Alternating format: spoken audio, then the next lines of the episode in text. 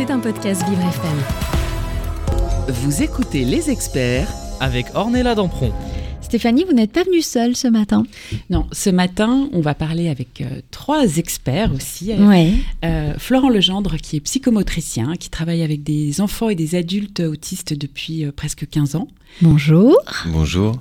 On a également euh, dans le studio Lénie, qui est, euh, qui est une personne autiste hein, et qui vit donc avec euh, ses particularités sensorielles euh, au quotidien, qui va nous en parler. Bonjour Lénie. Bonjour. Et puis à distance, euh, à Chambéry, donc par téléphone, on parlera avec Lorraine Ferrandez, qui elle nous donnera le point de vue d'une maman, euh, d'une maman également très bien formée euh, à tout ce qui est autisme. Euh, Oui.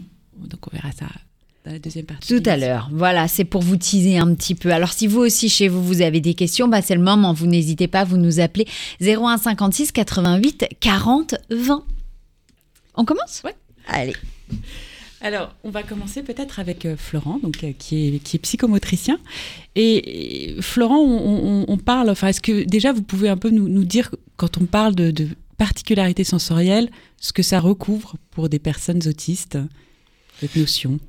Euh, oui, alors je vais essayer de faire ça euh, brièvement. Euh, ce qui est très important, la première notion, c'est l'absence de tri neuronal. Ce Ouh là là là stop. Là, vous m'avez déjà perdu. C'est bien, ce que j'allais expliquer, effectivement. Euh, c'est que la personne autiste, il a été euh, prouvé maintenant scientifiquement, médicalement, que au niveau du cerveau, euh, ils n'arrivent pas à trier les informations. Donc chaque information arrive et est traitée d'un point de vue conscient, ce que nous, euh, quand on est neurotypique, on ne fait pas. Parce que quand on est neurotypique, on trie les informations, on arrive à les hiérarchiser. Euh, si euh, je suis en train de vous parler et qu'il y a un petit bruit de fond derrière vous, le bruit du frigo, vous n'allez pas forcément y faire attention parce que vous allez focaliser votre attention sur euh, quelque chose. La personne autiste n'y arrive pas parce que les deux informations sont vraiment égales, donc traitées d'une manière égale. Donc le petit bruit du frigo, de la mouche qui vole est aussi important que la personne qui va parler, que euh, la, la concentration qu'on doit mettre sur effectuer quelque chose. Donc ça c'est la première spécificité qui explique déjà énormément de choses euh, au niveau des problèmes de concentration, d'attention, euh, aux, aux problèmes vraiment de, de, de ce qu'on appelle l'attention conjointe aussi, c'est-à-dire le, le fait de regarder quelqu'un quand elle nous parle, euh, le fait de pouvoir aussi euh, euh, bah, être moins stressé, parce que quand on, on vit toutes les informations sur le même plan, on a quand même beaucoup beaucoup de choses à trier au Ça quotidien, doit à être à C'est épuisant. ouais. C'est épuisant, c'est stressant, c'est source d'angoisse aussi parfois. Il y, a- énormément de choses qu'on peut retrouver et puis surtout, bah, du coup, ça énerve. Donc comme ça énerve, il y a une intolérance à la frustration qui vient, donc ce qu'on décrit beaucoup chez les personnes autistes euh, qui ont une intolé- intolérance à la frustration. Effectivement, si on fait l'émission de radio dans une boîte de nuit à 1h du matin et que je vous dis la même chose, ça va être plus compliqué. Ça va être un peu complexe. Voilà, l'absence du tri neuronal, pour être simple, c'est ça. C'est-à-dire qu'ils vivent en boîte de nuit du matin au soir, sans pouvoir éteindre la lumière, baisser le son, euh, faire attention à la personne qui va les toucher. C'est chaque sens qui va être traité tout le temps. Qui est un sens qui est, su- enfin, chaque sens est surdéveloppé en fait, c'est ça? Alors là, après, il y a l'hypersensibilité. Ok. Donc c'est la deuxième chose qui va venir. Euh, donc il peut y avoir soit une hypersensibilité, soit une hyposensibilité. Donc l'hypersensibilité, c'est le fait que le cerveau traite trop fortement l'information. Euh, donc au moindre, à la moindre petite fréquence de son, par exemple, ça va être euh, euh, vécu comme des aiguilles qui vont percer quoi. le tympan, quelque chose d'extrêmement fort. Mais ça, on va le retrouver vraiment pour chaque sens. Donc vous avez l'audition, vous avez le toucher, vous avez la vision, le goût, l'odorat. Vous avez aussi alors, le sens proprioceptif, c'est les récepteurs qui sont situés sur les muscles et les articulations, qui nous donnent des informations sur notre corps, nos perceptions.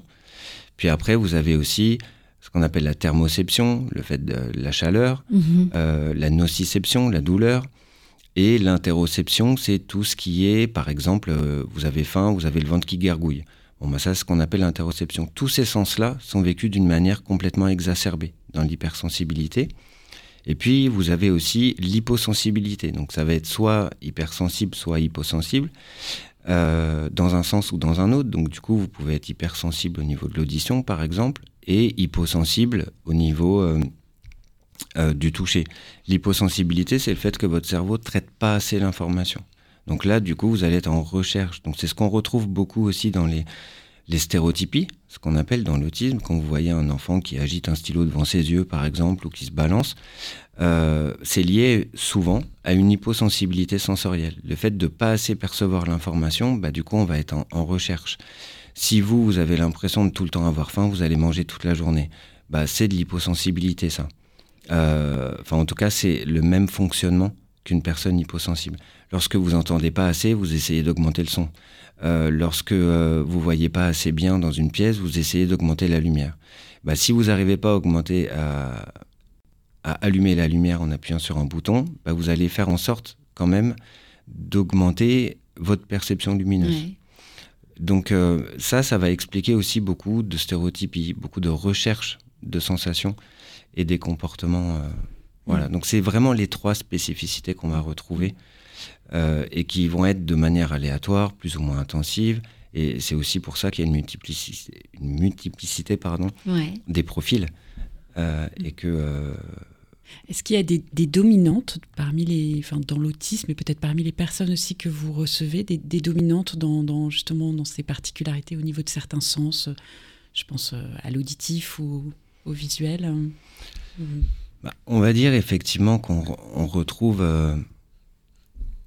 de manière euh, au niveau pourcentage, euh, l'hypersensibilité auditive qui est assez classique, euh, en tout cas le tri neuronal, ça l'absence de tri neuronal, l'incapacité à pouvoir trier les informations, ça c'est une vraie dominante qui a, ça fait quand même partie des, spécificités, on va dire, assez, assez particulières à l'autisme. Et puis après, euh, pour chacun des sens, alors il y, a des choses, euh, effectivement, l'hypersensibilité au niveau tactile, par exemple, le fait de pas supporter d'être touché, euh, au niveau des effleurements, au niveau du toucher superficiel, c'est vraiment le, toucher, on va dire, doux. ça, c'est assez classique, c'est une dominante assez, mm. on va dire même une, comment appeler ça, une spécificité. Oui, enfin, je voulais. Ça rentre dans les critères, non pour... Bah, je voulais dire que c'était l'image qu'on avait. Oui, c'est dans le stéréotype pour le coup. Le euh, stéréotype, c'était ça que je cherchais. L'enfant qui ne supporte pas d'être touché ou l'enfant qui se balance. Euh, Exactement. Ça fait partie des images. Euh. Donc, c'est vrai que tous les autistes n'aiment pas être touchés, mais c'est vrai qu'il y en a beaucoup qui supportent pas. Et surtout, c'est le toucher superficiel, parce que il y a, au contraire, ceux qui supportent pas d'être touchés au niveau superficiel vont plus chercher de la contenance, ce qu'on appelle un toucher plus profond, plus proprioceptif pour la proprioception et donc du coup à vouloir être serré, contenu. Euh. Vous, donc, vous, vous, rencontrez beaucoup de, personnes, encore une fois, adultes ou, euh, ou enfants. Il y a des, des souvenirs, justement, enfin, des, des, des, exemples qui vous ont particulièrement marqué par rapport à l'impact que pouvaient avoir euh, ces particularités sensorielles sur le quotidien de, de, ces enfants ou de ces jeunes? Oui, alors c'est difficile comme ça d'en trouver euh, un ou deux, mais, c'est vrai qu'il y a des choses. Euh, par, exemple, euh, au tout début où je faisais des bilans pour les, les, adolescents, il y a un adolescent qui est venu me voir qui avait une communication un peu limitée, mais qui arrivait à dire certains mots. Et il m'a regardé en, en, train de se balancer, faisant beaucoup de stéréotypies et de se taper sur la tête. Et il me disait, moi, moi, vous allez pas me croire, mais moi, j'ai des super pouvoirs. Et effectivement, c'était sa manière à lui d'exprimer qu'il ressentait les choses d'une manière complètement exacerbée et il était persuadé, et moi j'en suis persuadé aussi, qu'il entend, qu'il voit, qu'il perçoit des choses que les autres perçoivent pas, parce qu'effectivement, quand on trie pas l'information, on perçoit beaucoup plus de choses. Mm. Donc ça, c'est quelque chose qui m'a marqué, ça fait dix ans, mais je le cite à chaque fois quand je fais des formations, euh, je cite toujours cet exemple-là. Il y a aussi euh, un enfant qui parlait pas, qui avait des gros troubles du comportement, et je faisais euh, bah, un test auditif pour voir un petit peu comment il percevait l'information auditive. Et donc du coup, je mettais des images, j'avais plein d'images, plein de pictogrammes, et je lui demandais de me pointer ce qu'il entendait comme son. Donc c'est pour voir justement quel type de perception. Et il me pointait un chien, mais euh, dans ma salle, il n'y avait pas de chien. Donc du coup, euh, du coup, je remélange les images, je ressors les images, et il me repointe le chien. Et et donc je lui dis, bah tu vois, il n'y a pas de chien. Et en fait, on sort, on ouvre la fenêtre, et là, il y a un chien qui passe à ce moment-là. C'est-à-dire qu'en fait, il y a une petite clochette sur le collier que lui avait identifiée. Alors mm. que moi, je l'entendais pas du tout et qu'on ne le voyait pas. Et que c'est au moment où j'ai sorti la fenêtre, donc peut-être deux, minutes, une minute après, que le chien est passé. Donc voilà, ça c'est des choses que je cite tout le temps parce que c'est vrai, c'est du vécu. Et cet enfant-là ne parlait pas. C'est-à-dire que du coup, euh, ça aussi, souvent, voilà, quand les personnes parlent, c'est extrêmement important parce que c'est grâce à eux qu'on apprend aussi comment ils perçoivent. Mais quand les enfants parlent pas, quand les personnes parlent pas, bah, ça veut dire qu'elles perçoivent aussi cette chose-là, mais qu'elles sont mmh. encore plus envahies la personne qui arrive à s'exprimer. parce qu'elle n'arrive pas à s'exprimer toute seule, mais en même temps, vous êtes là pour le faire et pour les aider, et ça, c'est bien. Depuis tout à l'heure, je vois Lénie qui fait qui hoche de la tête en disant Ah oui, ah oui, ils ont raison, ils ont raison. Mais oui, Lénie, on, va venir on va revenir dans quelques instants, puis vous allez nous parler aussi euh, de, de tout ça. Stéphanie, qu'est-ce qu'on dit? Allez, on revient dans 5 minutes. On fait une petite pause musicale avec euh, Daniel Balavoine. Rien que ça pour se sentir heureux dès le matin. À tout de suite sur Vivre FM. Banlieues dortoirs. C'est l'heure où les honneurs descendent sur la ville. Qui est-ce qui viole les filles le soir dans les parkings? Qui met le feu au building C'est toujours les honneurs. Alors c'est la panique sur les boulevards quand on arrive en ville.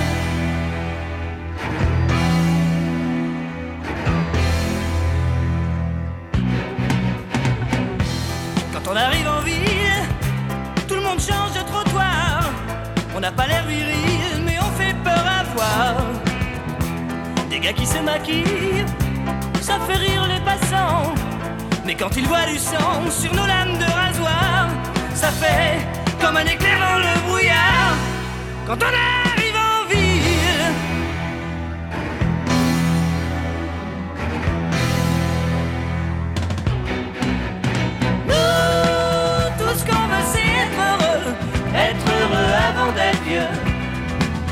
pas le temps d'attendre d'avoir content. Nous, tout ce qu'on veut, c'est être heureux. Être heureux avant d'être vieux. On prend tout ce qu'on veut prendre en attendant. Quand on arrive en ville, on arrive de nulle part. On vit sans domicile, on dort dans des hangars. Le jour, on est tranquille, on passe incognito.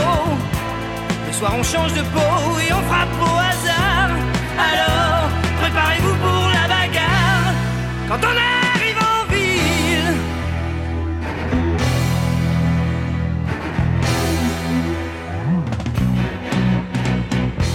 Quand la ville souterraine est plongée dans le noir, les gens qui s'y promènent ressortent sur tes brancards.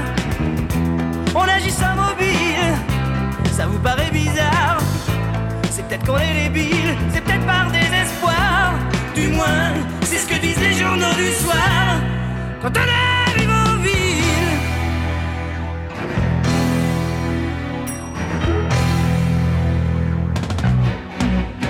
Nous, tout ce qu'on veut, c'est être heureux. Être heureux avant d'être vieux. On n'a pas le temps d'attendre d'avoir 30 ans. Nous, tout ce qu'on veut, c'est être heureux. Être heureux avant d'être vieux. On prend tout ce qu'on peut prendre en attendant.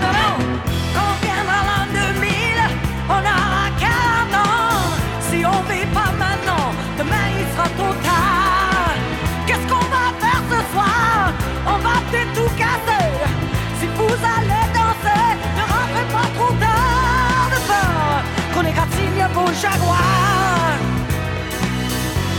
Préparez-vous pour la bagarre.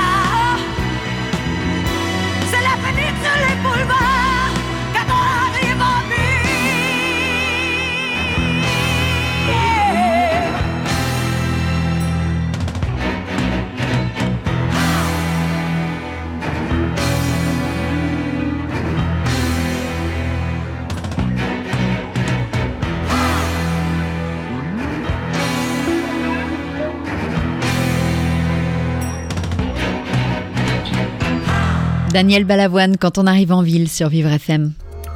Vous écoutez les experts avec Ornella Dampron. Eh bien bonjour, si vous venez de nous retrouver, il est 9h19 minutes sur Vivre FM. Merci d'être avec nous chaque matin. Ce matin, c'est les experts de Stéphanie Gruet-Masson. On parle autisme, bien évidemment. Et depuis tout à l'heure, euh, vous n'êtes pas venu seul, comme d'habitude. À chaque fois que vous nous ramenez euh, des sacrés invités. Les meilleurs. Mais ben, la base des super-héros. Des super-héros. Et d'ailleurs, euh, depuis tout à l'heure, on parle psychomotricien. Mais c'est c'est quoi ça en fait? Ça veut dire quoi? Parce que moi, vous savez, je suis une ignorante, j'ai besoin de tout savoir. Alors Florent va nous l'expliquer et, et il va nous, nous, de- nous dire un petit peu quel est son rôle aussi auprès de ces enfants et de ces adultes autistes pour les aider à mieux vivre avec euh, cette sensorialité euh, particulière. Oui, alors mon rôle en tant que psychomotricien, on va dire spécialisé dans l'accompagnement des personnes autistes, c'est d'établir ce qu'on appelle un profil sensoriel, de les aider à comprendre comment ils traitent les informations, comment leur, leur cerveau traite les informations, et de mettre des choses en place pour euh, qu'ils apprennent à mieux vivre avec, à mieux s'adapter. Donc il y a différents outils d'adaptation, de compensation, et euh, surtout il y a des choses à mettre en place, des, des protocoles de désensibilisation. Donc en fait moi mon rôle vraiment c'est de l'intégration sensorielle, de la désensibilisation sensorielle, pour faire en sorte qu'ils euh, soient moins agressés par ce monde environnant et voilà, qu'ils arrivent à, mieux, mieux. comprendre. Mm. Puis j'ai aussi oui. beaucoup un rôle autour de, de la transmission auprès des parents et des aidants. Euh, donc je fais aussi beaucoup de formations euh, autour de ça pour, euh, bah, pour faire en sorte d'aider les gens à mieux comprendre les autres aussi, euh, Mm. parce que ça aide. Et désensibilisation sensorielle, concrètement, c'est ça, ça consiste en quoi? On coupe tous les nerfs. Non, je rigole. c'est une blague. Ça peut être une idée, effectivement. Euh, bah, L'idée, c'est, on va dire, on va faire de la confrontation progressive, c'est-à-dire qu'on va aider, euh, par exemple, quelqu'un qui supporte pas le toucher, euh, on va amener à toucher différentes, euh, différentes matières, euh, différentes étoffes au niveau de, euh, des vêtements, par exemple, ou aussi des, des riz, des pâtes, tout un tas de choses, mais en respectant aussi les lois du développement neurologique, en faisant bien des manipulations du bout des doigts, avec les pieds, avec les. On va respecter vraiment des, des, des règles pour stimuler l'ensemble des, des récepteurs tactiles, et puis euh, d'une manière vraiment très progressive. C'est-à-dire qu'au début, un enfant qui ne supporte pas toucher quelque chose, eh ben, on va le faire toucher, quoi qu'il arrive, on va le faire toucher, mais une seconde, deux secondes. Puis après, on va passer à autre chose. Et puis, petit à petit, on augmente comme ça. Mm. Euh, donc, ça s'apparente un petit peu à tout ce qu'on appelle TCC, thérapie euh, cognitivo-comportementale, où on fait des mises en situation, mais d'une manière extrêmement progressive et toujours tournée vraiment autour du sensoriel. D'accord. Voilà. Alors peut-être qu'on va demander euh, à Lénie, euh, qui est, est directement concernée par ces aspects-là en tant que personne autiste, comment, euh, comment on vit de l'intérieur euh, cette hyper ou hyposensorialité, selon les cas. Chez, chez vous, ça se manifeste de quelle façon? Euh, ça dépend des périodes.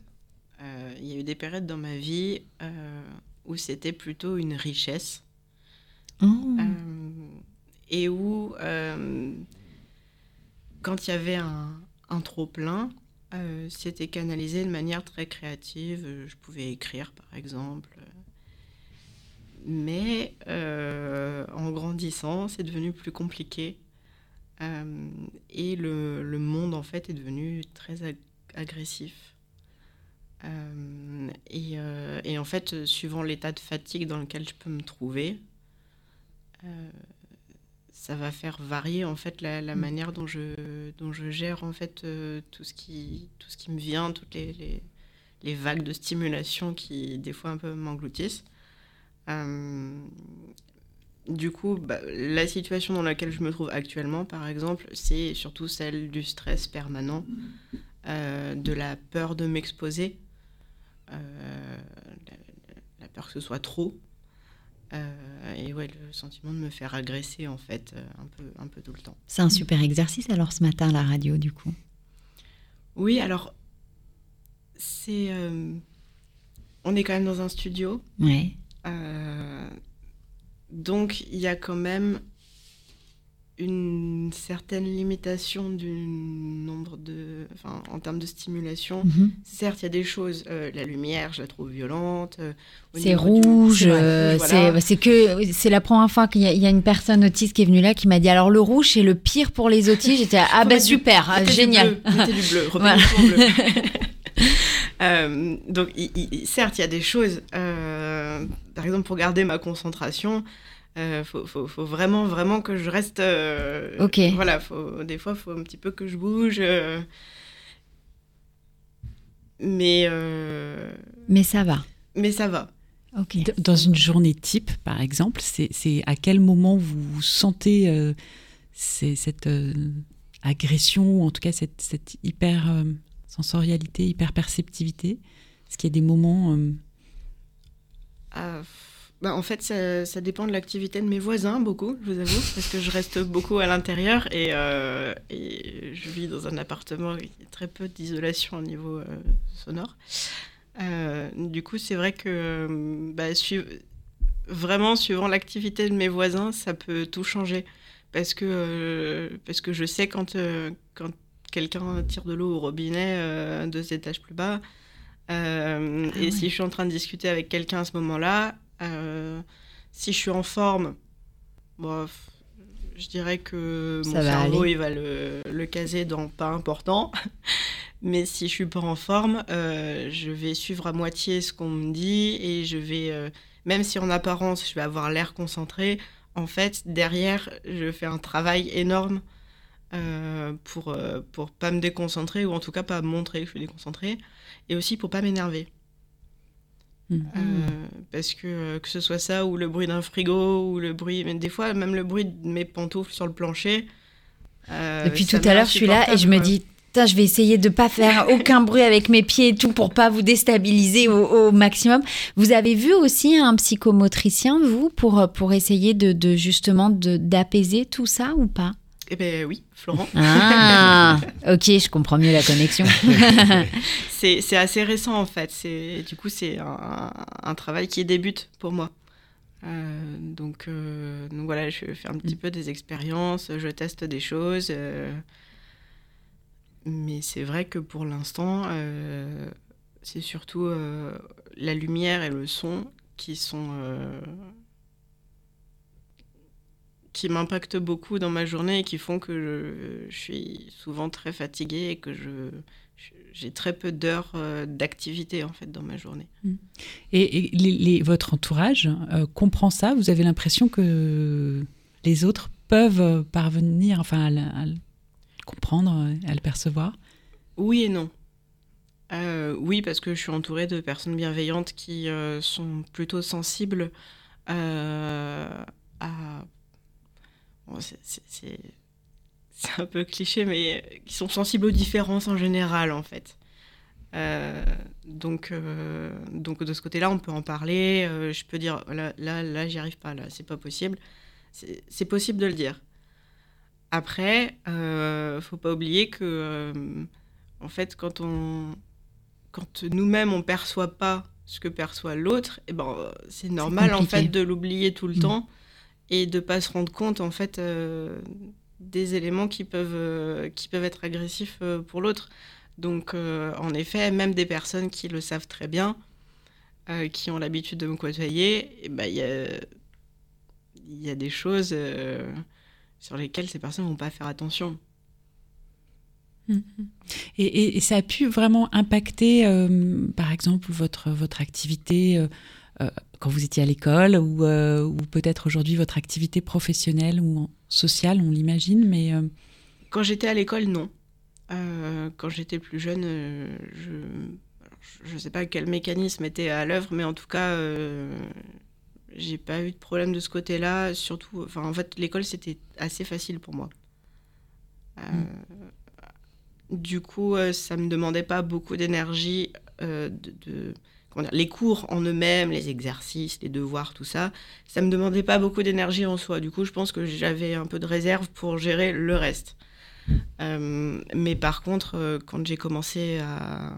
quand habité tout seul, euh, vers euh, bah, 17-18 ans, là, c'est devenu plus compliqué. Je savais pas trop pourquoi, mais j'étais irrémédiablement attirée par le canapé et je savais pas pourquoi. On a cru que bah, c'était systématiquement diagnostiqué comme de la dépression. Mais, euh, mais la source, elle était quand même souvent dans une grande, grande fatigue et une appréhension de l'extérieur notamment. Et euh, bah, dans ma vie professionnelle, ça m'a beaucoup, beaucoup impa- impacté. Euh, D'ailleurs, là, je suis actuellement, enfin, j'ai actuellement un. Comment, comment formuler ça? Je suis en procédure de licenciement pour inaptitude, bah, justement parce que bon, j'ai un peu poussé, je me suis fatiguée Et en fait, ça a un peu fait éclater mes, mes capacités euh, à compenser. Et depuis, en fait, je, je n'y arrive plus. Euh, Il y a du bruit, il fait trop chaud, il fait trop froid, il y a trop de, de stimulation dans tous les sens. Euh, même, enfin, on fait une réunion, on ouvre un paquet de, de De gâteaux. chips, un truc euh, comme ça, c'est pas bah, en fait, moi, je vais me concentrer sur le bruit du paquet de gâteaux, en fait. Donc, euh, au bout d'un moment, c'est épuisant. Et puis, il y a un jour où je pouvais plus, plus me lever le matin pour y aller, quoi. Trop dur. Mais on va continuer euh, d'en parler. En tout cas, merci d'être là et de pouvoir nous faire ce témoignage ce matin.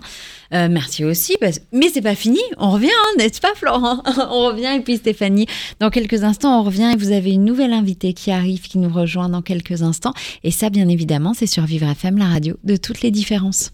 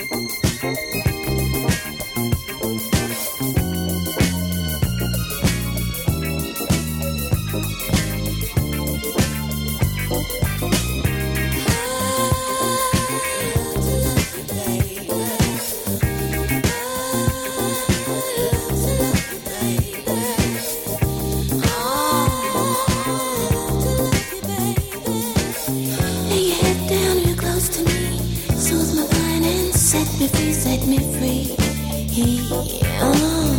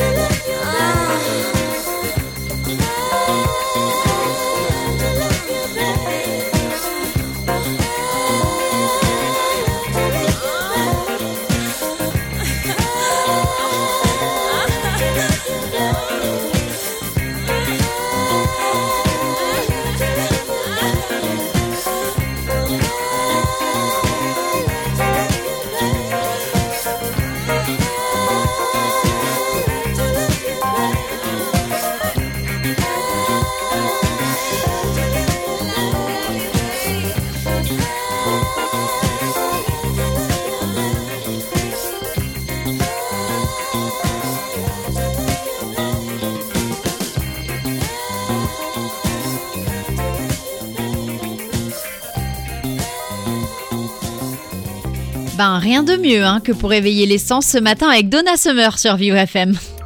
Vous écoutez les experts avec Ornella Dampron. Bah oui, on parle sensorialité ce matin, alors autant y aller avec mon experte Stéphanie Gruet-Masson. On parle autisme, mais plus précisément sur les sens. Oui, particularité sensorielle. Et, et on va voir comment ça se passe euh, quand on est parent et qu'on a un enfant avec euh, ce type de particularité. Euh, comment, comment on le voit, comment on, et comment on Comment on le s'adapte gère euh, aussi. à, ces, euh, voilà, à, ces, à ces particularités. Euh, Lorraine est avec nous, je crois. Bonjour. Bonjour Lorraine. Bonjour Florent, bonjour Lénie, Bonjour. bonjour l'équipe. Alors Lorraine, vous êtes euh, maman de deux enfants atypiques et, et notamment euh, d'un petit Owen qui a 12 ans, euh, qui est autiste hein, et qui a de nombreuses particularités sensorielles. Il se trouve que vous vous êtes beaucoup intéressé aussi euh, à, ces sujets et que vous êtes beaucoup formé. Euh, comment, chez, votre fils, comment ça se manifeste C'est quoi ses, principales particularités, difficultés sur ce plan-là? Alors en ce qui concerne donc Owen, effectivement, donc on est sur un, trouble autistique non verbal qu'on a très longtemps appelé euh, sévère, mais qui est dans la, la, complexité justement de cet aspect euh, sensoriel, puisque tout petit, il avait déjà euh, toutes les caractéristiques aujourd'hui qu'on considère comme diagnosticables dans l'autisme, hein, c'est-à-dire que par exemple, il ne sursautait pas. On avait l'impression qu'il était sourd, qu'il n'entendait pas. Et dès le départ, il a eu des grosses difficultés à s'apercevoir de la différence entre le chaud et le froid. P- par exemple, euh, vous l'avez noté à certaines occasions? Oui, c'est-à-dire qu'on l'a retrouvé euh, pieds nus dans la neige. Il avait enlevé ses chaussures et ses chaussettes et il marchait dans la neige comme nous, on va marcher euh, dans, Dans le le sable. sable. Mm. Et à côté de ça, il était, euh, impa- il était impossible de le faire marcher sur le sable euh, près de la mer, euh, à la, sur une plage. Il ne supportait pas, en fait, euh, les petits grains de sable sur les pieds, mais vraiment dans un état de, de panique absolue. Mm. Donc ça revient vraiment à cette notion qui est qui est presque inconnue, c'est-à-dire que quand on est parent, c'est déjà effectivement une découverte hein, quand on a un enfant. Mais en ce qui concerne la sensorialité, on doit vraiment tenir compte euh, de l'observation. On est toujours en fait en train d'observer, de noter et, et de se poser des questions. Et, et c'est là toute la, la nécessité, et ce qu'expliquait très bien tout à l'heure Lénie quand elle dit qu'elle elle commence cet accompagnement dans la sensorialité. Moi, je dois avouer que dès le départ, j'ai eu la chance de pouvoir bénéficier d'un accompagnement, euh, ce que fait d'ailleurs euh, Florence, c'est-à-dire un bilan sensoriel. Et à l'époque, euh, dans les années euh, 2011-2012, quand je l'ai pratiqué, c'était pas très connu. On, on se posait même la question de la nécessité de faire ces bilans sensoriels, alors que pour nous, ça a vraiment été révélateur euh, du développement et de l'accompagnement et de la prise en compte euh, de ces caractéristiques dans le développement euh, de notre petit garçon. Et, donc, ça s'est traduit derrière, enfin après ce bilan sensoriel. vous, vous avez changé votre façon de faire avec lui. Est-ce que, enfin, qu'est-ce qui, qu'est-ce qui en ressortait euh, d'une part sur son profil sensoriel et d'autre part sur ce qu'il faut faire euh, pour pour le soutenir? Alors, c'est un, ça a été une vraie grille de lecture dans la mise en place, notamment par exemple sur la problématique de la lumière, puisque on avait un enfant qui fixait en permanence les ampoules. Donc on avait très peur euh, au niveau de la rétine. Donc de savoir qu'on avait ces notions euh, de sensorialité, de recherche de sensorialité, notamment, euh, comme le disait euh, Florent tout à l'heure, en hyposensorialité. Donc on a appris à, par exemple, changer les luminaires.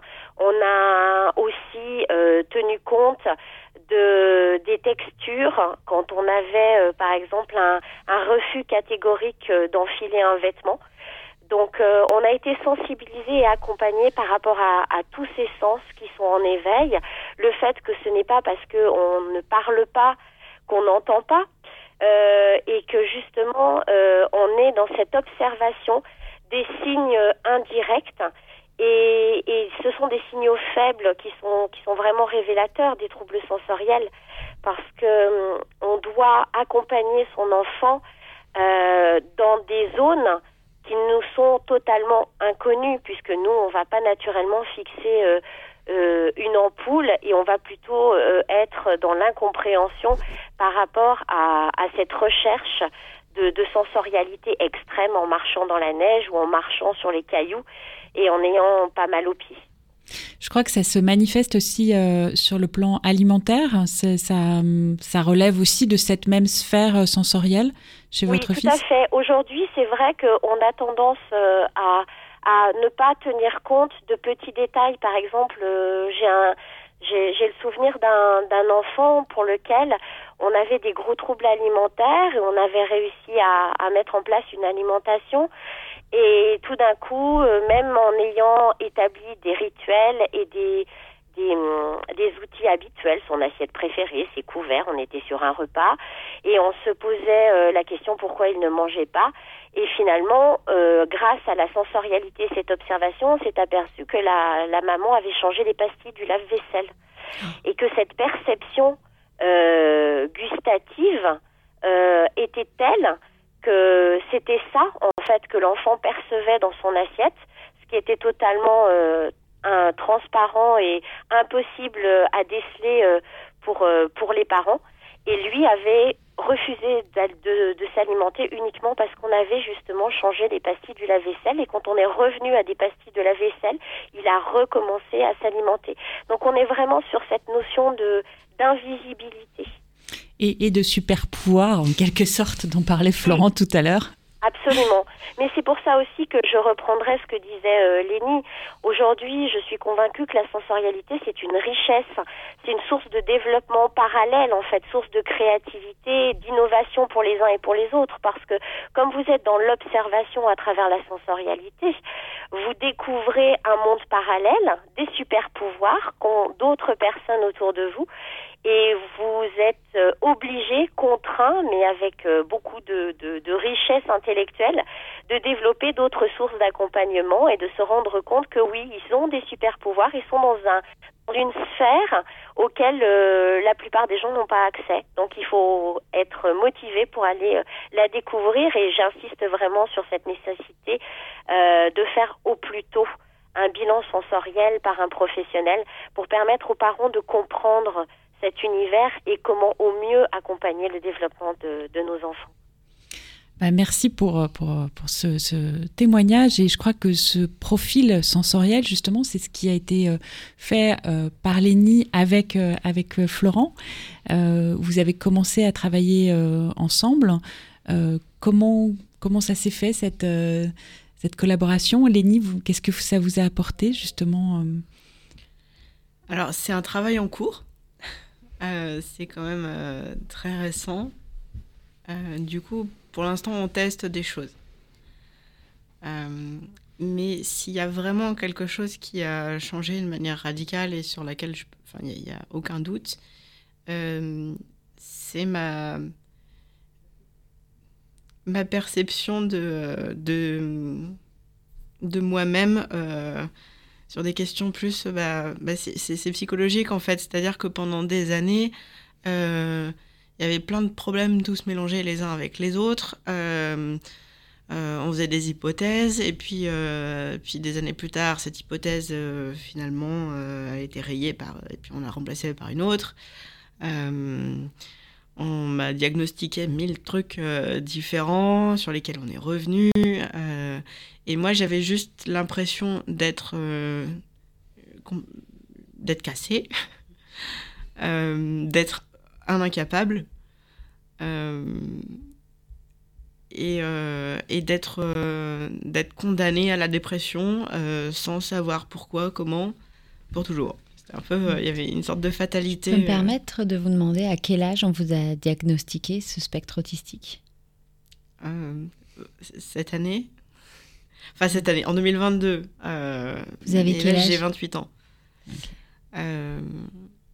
Et euh, et, il y a eu beaucoup d'errances comme ça. Et je pense que il y a certaines choses qui sont censées être caractéristiques de l'autisme qui sont aussi masquées par euh, bah, ma capacité à communiquer, par exemple. Euh, et, euh, et, et- ma capacité à la capacité que j'ai eue par le passé en tout cas à, compenser énormément et ma curiosité aussi pour les autres c'est-à-dire que je, suis- je suis passionnée de psychologie et de comprendre comment, comment les autres y pensent et, quels sont les mécanismes qui font qu'ils pensent comme ça ou qu'ils ressentent telle ou telle chose. Du coup, ben, cet, intérêt que j'ai pour ça, il a masqué en fait, euh, bah, par exemple, le fait que les autres souvent sont agressifs pour moi, le contact des autres est agressif pour moi. Il y a plein de choses qui se sont masquées les unes les autres. Euh, et j'ai, on s'en sortait pas en fait. euh, et, d'avoir maintenant cette grille de lecture, euh, j'aurais bien aimé l'avoir plus tôt. Ça vous change la vie? Ça me change la vie. euh, alors pour l'instant, certes, il y a plein de, de choses que je suis pas encore capable de faire. J'arrive plus à faire mes courses euh, au supermarché. Je peux pas. Il y, y a plein de choses que je peux pas faire. Mais là où ça me change vraiment la vie, c'est que j'arrête de culpabiliser. Euh, j'arrête de me dire que ça n'a ni queue ni tête et que euh, ça ressemble à rien et que je suis un, cas unique euh, dans l'univers et que personne comprendra jamais.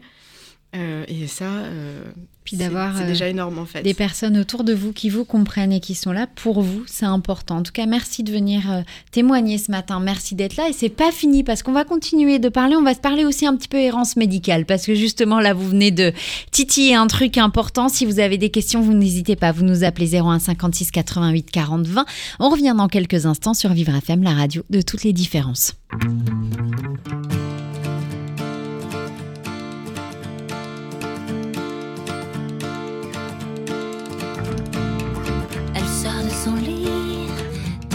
La scène, la scène, la scène. Tellement jolie, elle m'en sorcelle. La scène, la scène, la scène. Extra lucide, la lune est sûre. La scène, la scène, la scène. Tu n'es pas sous, Paris est sous. La scène,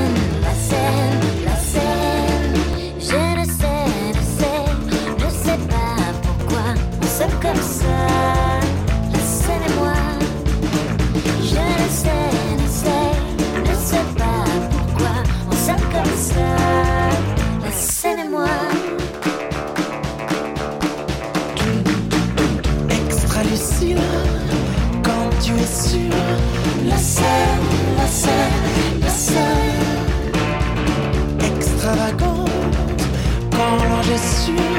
La scène, la scène, la scène. Je ne sais, ne sais, ne sais pas pourquoi s'aime comme ça. La scène et moi.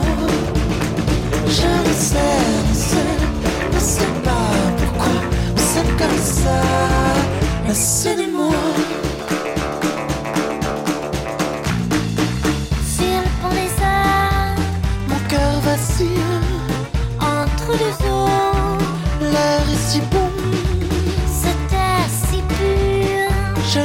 respire. Nos reflets penchés sur ce pont.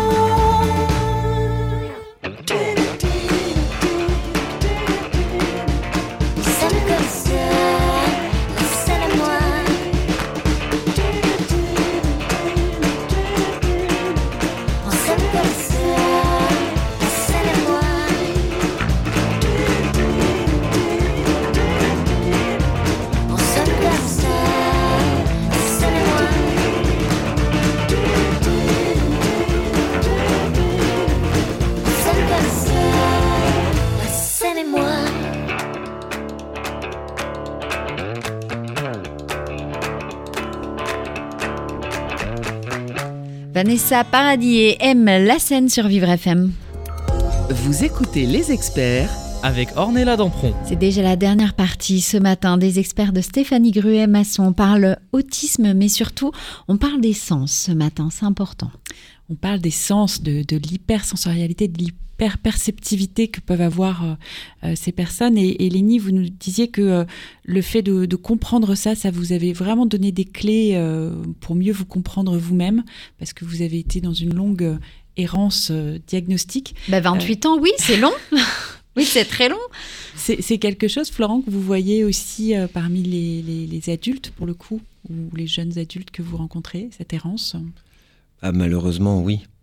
Euh, cette errance médicale, elle est, elle est flagrante et elle est très très forte en France et même pas que pour les adultes. Moi, j'ai la, la chance de, de travailler en collaboration avec une association sur les bancs de l'école, donc qui est située dans le 15e arrondissement à Paris. Et, euh, et en fait, les, les gens cherchent sur Internet des associations et puis du coup, euh, euh, ils tombent sur nous et euh, on donne des explications et surtout on fait des, des bilans, des préconisations qui sont euh, recommandées par la Haute Autorité de Santé.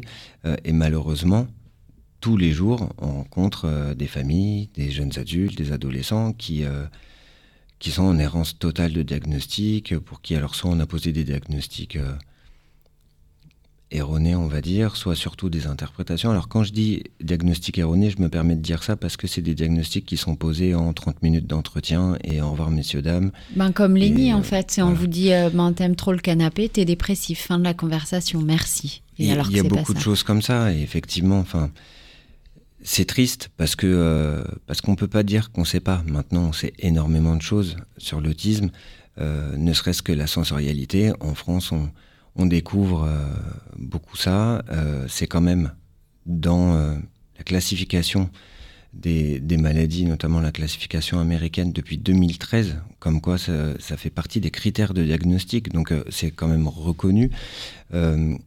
Et, j'ai eu un stagiaire de, psychologie, de deuxième année de psychologie de Montréal. Il est venu me voir et je commence à lui expliquer les choses en croyant qu'il avait le même niveau de connaissance que, que nous. Donc euh, voilà, en lui expliquant, bah tu vois, au niveau sensoriel, il me dit oui, oui, je sais. Je dis mais comment tu sais?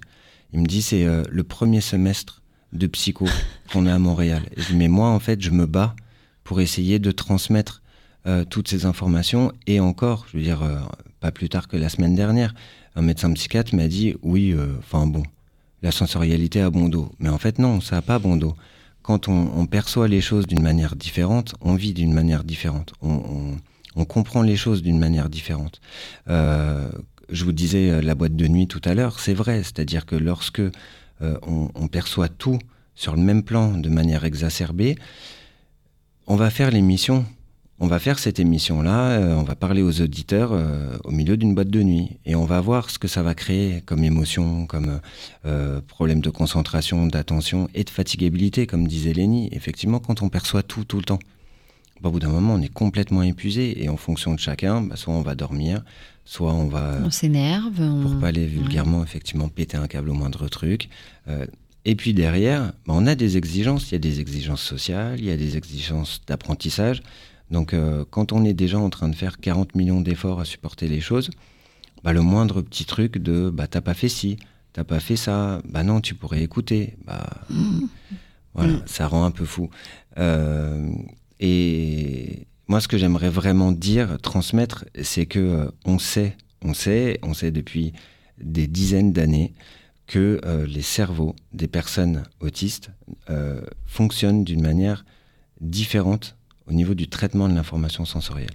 Et, et ça, euh, alors on parle du Canada, on parle des États-Unis, mais euh, moi je me souviens en 2000, euh, au début des années 2000, avoir assisté à une conférence du professeur Barthélémy, d'équipe de Tours, donc en France, qui montrait des imageries cérébrales comme quoi l'activité vraiment sensorielle, l'activité cérébrale d'une personne autiste était exacerbée pour un simple stimulus par rapport à une, une personne dite neurotypique.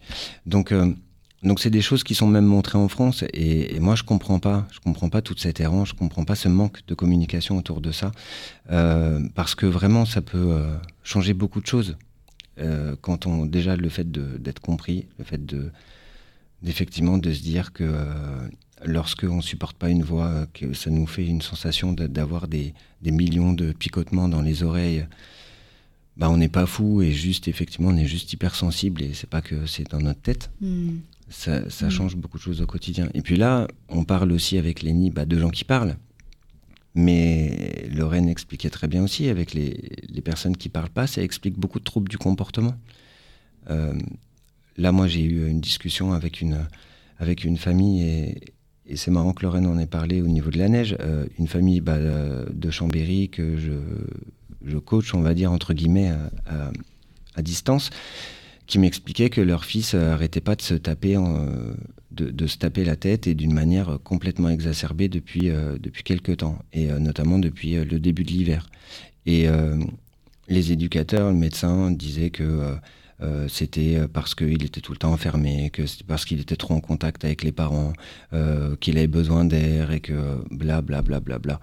Et, et en fait, je leur ai juste demandé une courbe des températures et je leur ai juste demandé euh, l'ensemble des comportements. Et euh, bah, le jeune, il se tape la tête violemment et il a 15 couches de vêtements sur lui.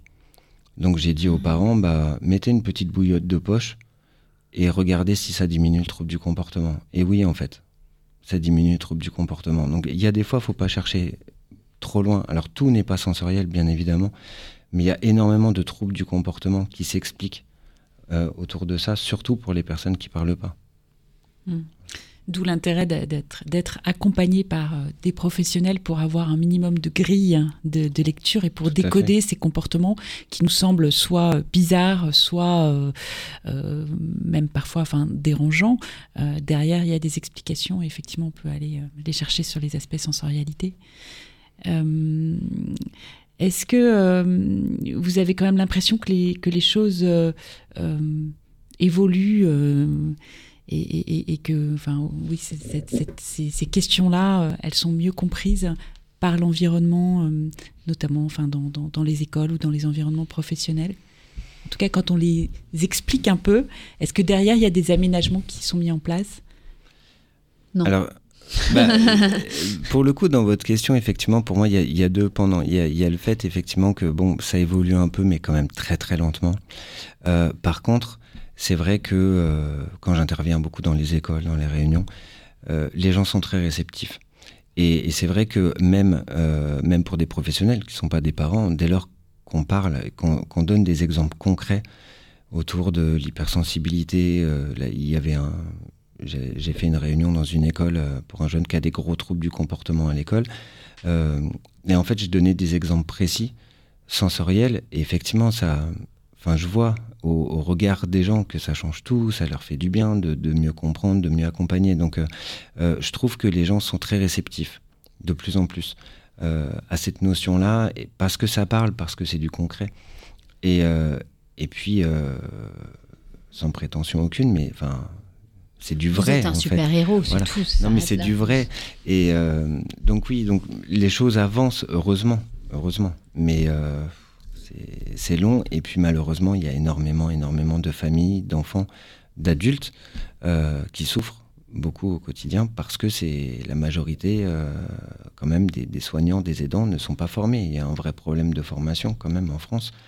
Euh, Enfin, moi, je suis formé à ça, pas parce que je suis psychomotricien. Dans mes études de psychomotricité, on a parlé euh, 5 heures d'autisme en 3 ans avec euh, un abord psychanalytique, donc qui n'a rien à voir avec ça. Là, maintenant, ça a changé, parce que l'école qui m'a formé il y, a, quelques années, maintenant, j'interviens aussi dans cette école-là, et puis euh, il y a toute une approche qui a complètement changé autour de ça. Mais donc, euh, n'empêche que euh, les formations liées à l'autisme, euh, dans des formations médicales, paramédicales, sont très peu. C'est juste, on, on survole et, euh, et on n'approfondit pas forcément. euh, Bah, a de merci. Ouais, merci en tout cas parce que c'est vrai qu'aujourd'hui on apprend euh, beaucoup de choses euh, à chaque fois. D'ailleurs, de toute façon, Stéphanie, on apprend des choses. Merci en tout cas, Lénie, d'être venue témoigner. Merci beaucoup. Merci à vous.